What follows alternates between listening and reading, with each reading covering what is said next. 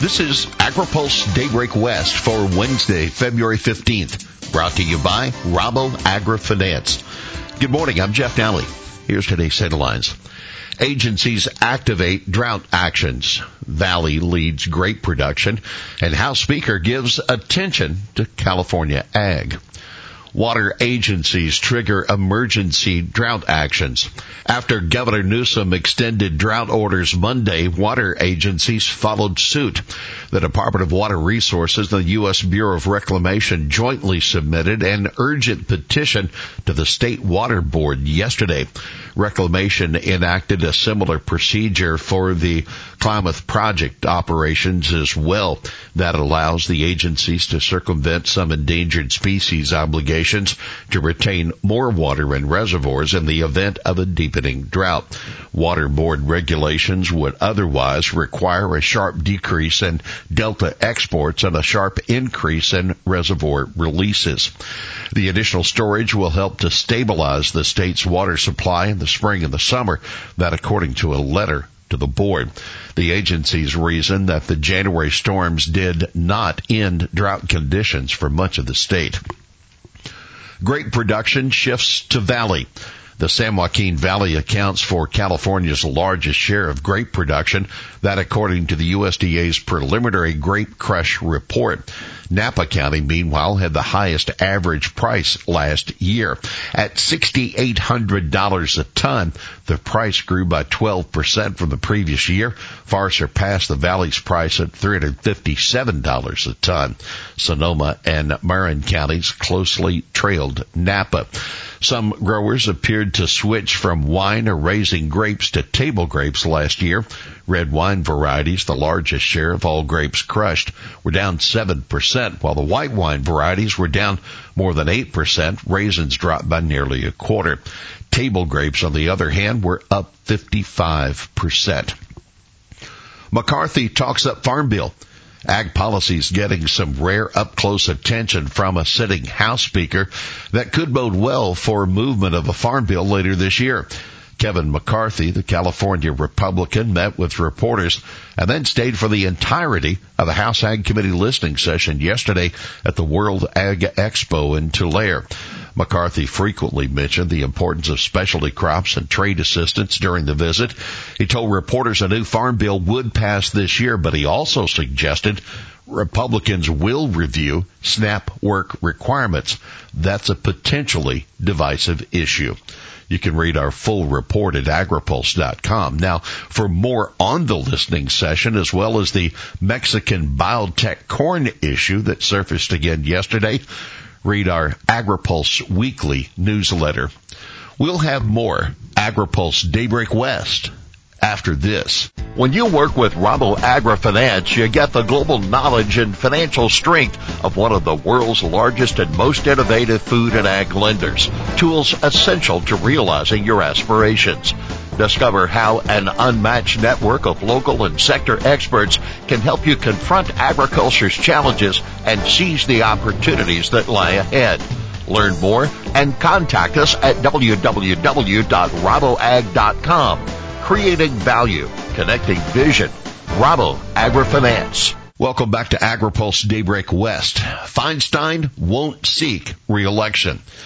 California Democratic Senator Dianne Feinstein, who has worked closely with the state's farm groups on water, labor, and other issues, announced yesterday she won't run for reelection in 24. During his press briefing yesterday in Tulare, Speaker McCarthy reflected on working across the aisle with Feinstein on the Water Infrastructure Improvements for the Nation Act of 2016. It was one of the first times in more than a quarter century that water legislation passed, he said. Feinstein is a rare centrist, has often clashed with other California Democrats on water issues. Don't count on a Democratic successor to take a similar stand. NRCS chief sees strong demand for new conservation funding. The head of the USDA's Natural Resource Conservation Service expecting stiff competition for the $850 million in new conservation funding provided under the Inflation Reduction Act. Speaking at the National Association of Conservation Districts, uh, NRCS Chief Terry Cosby said there would be rigorous standards for the funding, which is supposed to go toward promoting climate related farming practices. We're a science based agency and when we look at these applications, we're going to be getting the best of the best. We're going to be buying environmental benefits, he said. NASDA wants more cooperation with EPA. Hundreds of officials with state departments of agriculture in Arlington, Virginia this week for the National Association of State Departments of Agriculture Winter Policy Conference. The one action item submitted prior to the conference pertains to the interaction on consent decrees and settlements between state agencies and the Environmental Protection Agency. NASDA President and Wyoming Ag Director Doug Miyamoto says a policy NASDA members will consider calls for increased cooperation to ensure EPA and state departments of agriculture are quote all on the same page and understand what those consent decrees say and how they'll be implemented. State ag departments put an emphasis on education and outreach to producers to understand how to comply with federal regulations, he says. I do think it's important to be able to look people in the eye as you're regulating and tell them why they have to comply.